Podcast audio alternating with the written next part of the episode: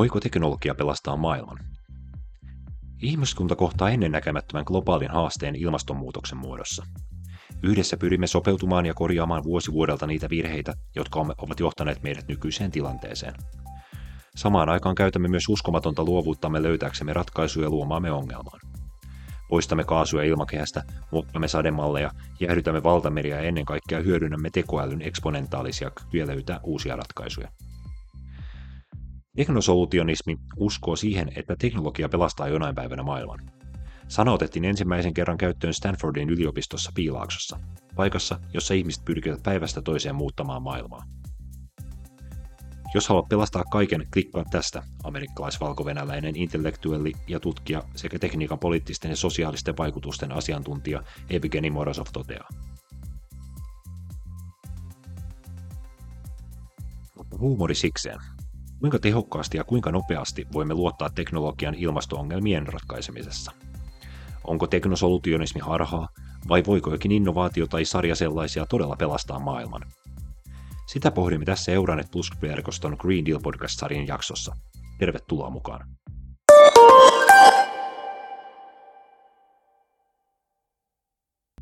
Voivatko robotit pelastaa ihmiskunnan? Ensimmäisenä ihmiskunta loi tekoälyn. Nyt monet meistä asettavat toivonsa sen varaan. Mitä tekoäly voi hyvä tehdä hyväksemme? Heinrich Böll-säätiön digitaalisen sääntelypolitiikan johtaja Verane Maier on osallistunut älykäs teknologiataistelussa ilmastonmuutosta vastaan kirjan kirjoittamiseen.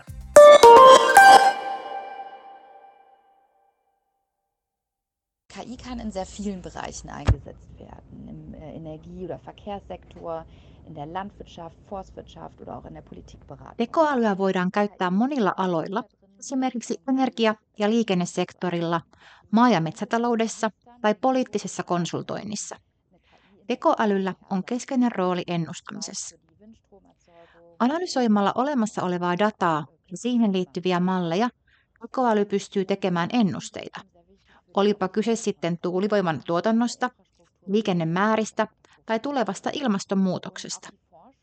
Nämä ennusteet ovat puolestaan erittäin tärkeitä sähköverkon optimoinnin, infrastruktuurin suunnittelun ja katastrofin hallinnan näkökulmasta. Tekoäly on hyödyllinen myös tutkimuksessa, sillä se voi nopeuttaa koeprosesseja tekoälymenetelmien, kuten koneoppimisen avulla. Tekoälyjärjestelmät oppivat aiemmista kokemuksista ja parantavat siten tulevia testisarjoja, jotka voivat myös edistää vihreiden teknologioiden kehitystä. Lisäksi tekoäly auttaa kehittämään parempaa ymmärrystä ilmastonmuutoksesta. Analysoimalla olemassa olevaa tietoa, tekoälyjärjestelmät voivat tunnistaa malleja, jotka voivat auttaa kehittämään varhaisia ilmastonmuutoksen havaitsemisjärjestelmiä, ja ne voivat myös auttaa sopeutumaan ilmastonmuutokseen.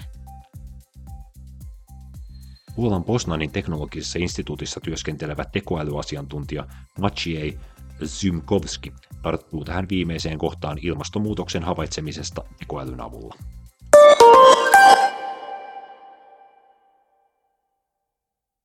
Tak naprawdę tutaj całą dziedziną, która tym się zajmuje, jest dziedzina big data. Tässä olemme tekemisissä niin sanotun big datan kanssa, ja tällä kentällä pystymme ennustamaan tiettyjä käyttäytymismalleja suurten data- ja havaintosarjojen avulla. Kutsutaan niitä vaikkapa muutosmalleiksi. Itse asiassa voimme tarkkailla tiettyjä muutoksia ja ennustaa niitä ennen kuin ne edes tapahtuvat. Tekoälyalgoritmeilla pystymme havaitsemaan nämä muutokset paljon aikaisemmin ja myös torjumaan niitä.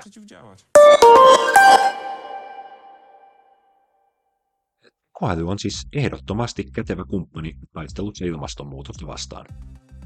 Unkarilainen ilmastotieteilijä Tamás Gál haluaa korostaa, että vaikka tekoälyn lisäarvo todellakin on siinä, että se helpottaa laskelmia ja ennusteita, joita aiemmin oli vaikea tehdä, se ei ole mikään ihmeratkaisu kaikkeen. Hän kuitenkin demonstroi, kuinka paljon pidemmälle sitä voidaan vielä viedä, kunhan rahaa vain löytyy.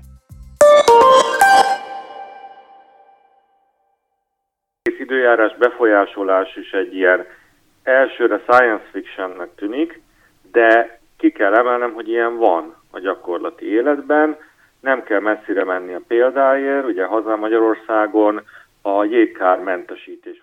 Ensisilmäyksellä kaikki tällaiset meteorologiset manipulaatiot voivat kuulostaa tieteisfiktiolta, mutta haluan korostaa, että niitä todella on olemassa tosielämässä. Ei tarvitse mennä kovin kauas esimerkin perässä. Maassamme Unkarissa jäävahinkojen ehkäisyjärjestelmä on pohjimmiltaan säähän vaikuttava järjestelmä. Kyse on jään muodostumisen häiritsemisestä jäävaurioiden välttämiseksi. Se on järjestelmä, meteorologinen modifikaatio, joka toimii. Esimerkkejä on monia ympäri maailmaa. Esimerkiksi Kiinassa on otettu käyttöön menetelmä, jolla hajotettiin sadetta olympialaisten aikana.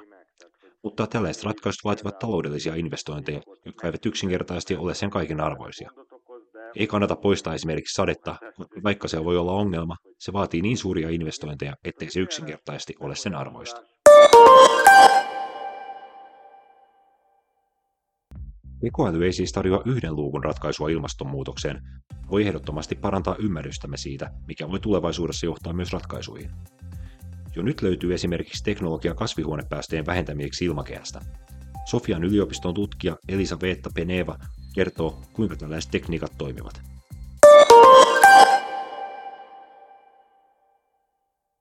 Има технологии, които извличат този въглероден диоксид, особено в близост до големи заводи. On olemassa teknologioita, joilla hiilidioksidia voidaan ottaa talteen erityisesti suurten tehtaiden läheltä. Sitten nesteyttää ja pakastaa ja lopulta varastoida vaikeapääsyisiin paikkoihin, kuten vanhoihin, hylättyihin kaivoksiin tai esimerkiksi merenpohjaan, jossa sen pitäisi pysyä tässä olomuodossa hyvin pitkään. Hiilidioksidin talteenotto ja varastointi on hyvin mielenkiintoinen tekniikka. Ilmaa ja vettä voidaan käyttää kemiallisessa prosessissa polttoaineen tuottamiseen. Tällä polttoaineella toimiva auto ei tuota lainkaan päästöjä.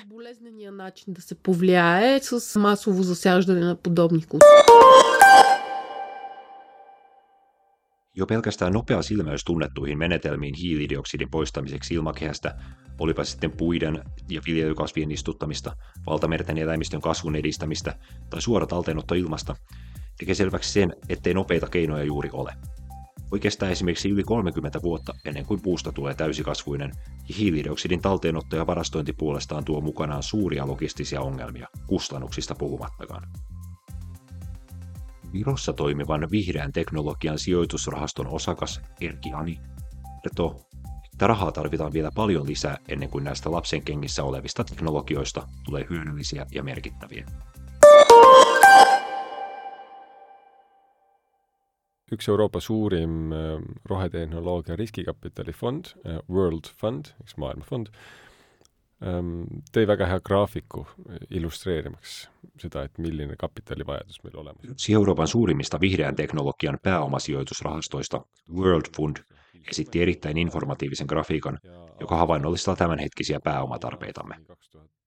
Jokainen voi kuvitella aikajana vuodesta kaksituhatta vuoteen kaksituhattaviisikymmentä. Vuosina kaksituhatta–kaksituhattakaksikymmentäkolme investoinnit vihreään teknologiaan ovat saavuttaneet biljoonan dollarin rajan, ennen tätä summat olivat vain hyvin pieniä. Saavuttaaksemme asettamamme ilmastotavoitteet ja että kaikki menisi hyvin, meidän on ohjattava siihen kahdeksan kertaa enemmän resursseja joka vuosi vuoteen kaksituhattaviisikymmentä asti. Kuvittele siis, että on otettava tuo pieni biljoona, kahdeksankertaistettava se ja jatkaa samaa linjaa vuoteen kaksituhattaviisikymmentä saakka. Sellaista pääomaa tarvitsemme näiden tavoitteiden saavuttamiseksi. Meillä on kyllä laboratorioissa todennettuja tekniikoita, toimivat, vaikka ne ovatkin kalliita, mutta niiden tuominen ulos laboratoriosta laajamittaiseen käyttöön vaatii tätä pääomaa.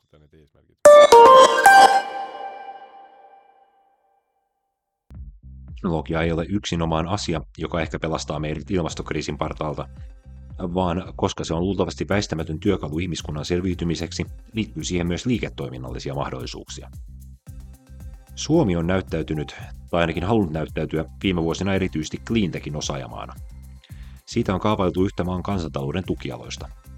Cleantechillä tarkoitetaan lyhyesti sanottuna sellaisia teknologioita tai muita ratkaisuja, jotka edistävät luonnonvarojen kestävää käyttöä ja pienentävät ympäristöhaittoja. Sitran ja Frost and Sullivanin vuonna kaksituhattaviisitoista julkaiseman selvityksen mukaan Suomelle relevantti vuotuinen cleantech-markkina kasvaa arvoja arviolta kolmeentuhanteen miljardiin dollariin vuoteen kaksituhattaviisikymmentä mennessä. Muutaman vuoden takaisten tilastokeskuksen arvioiden mukaan yhteenlaskettu ympäristöliiketoiminnan liikevaihto Suomessa oli vuonna kaksituhattaseitsemäntoista lähes neljäkymmentäyksi miljardia euroa. Henkilötyövuosia ympäristöliiketoiminnassa tehtiin samana vuonna reilut sata kolmekymmentäkuusituhatta. Arvonlisäys oli yli kolmetoista miljardia euroa, eli noin seitsemän prosenttia koko kansantalouden arvonlisäyksestä. Esimerkiksi Suomelle tärkeä metsäteollisuuden liikevaihto oli Tilastokeskuksen ja Luonnonvarakeskuksen yhteisen tietokannan mukaan samana vuonna vähemmän, noin kolmekymmentä miljardia euroa. Koska monet vähemmän teknologiset ilmastotoimet vaativat aikaa ja rahaa, teknosolutionismi saattaa olla rauhoittava ajatus. Ilmastoskeptikot sekä konservatiiviset ja äärioikeistolaiset ryhmät käyttävät sitä usein tukemaan kantaansa, ettei ole syytä huoleen. Tässä onkin teknosolutionismin vaara. Se rohkaisee toimimattomuuteen.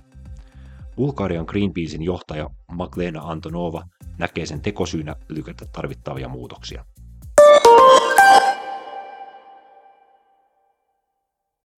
Според нас по-голям част тези технологии крият едно... Mielestäni useimpiin näistä teknologioista piiloutuu se vaara, että ne viivyttävät energian siirtymäprosessia.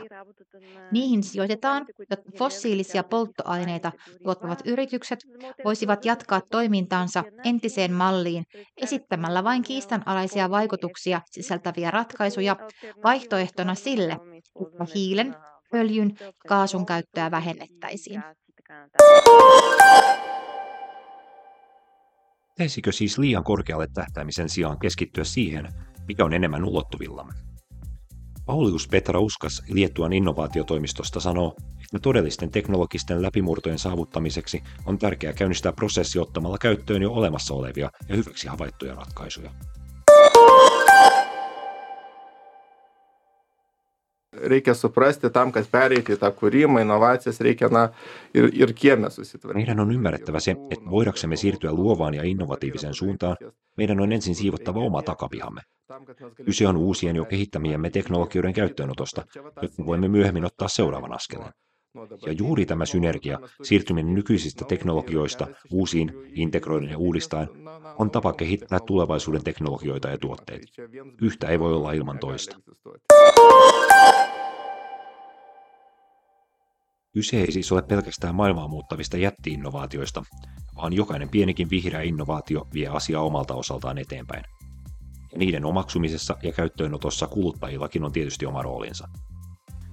Kuten olemme kerta toisensa jälkeen todenneet tämän podcast-sarjan jaksoissa, jokaisella Euroopan kansalaisella on tärkeä rooli ilmastonmuutoksen rajoittamisessa ja vihreässä siirtymässä. Ja tähän huomioon sarjamme myös päättyy. Iso kiitos kaikille teille, jotka olette olleet mukana viimeisen kolmen vuoden aikana. Mutta ei huolta. Eurooppalaisten radioasemien verkostomme palaa helmikuussa upoudella podcast-sarjalla sellaista Euroopasta, jollaisena me ja sinä haluamme nähdä sen tulevaisuudessa. Kiitos, että kuuntelit.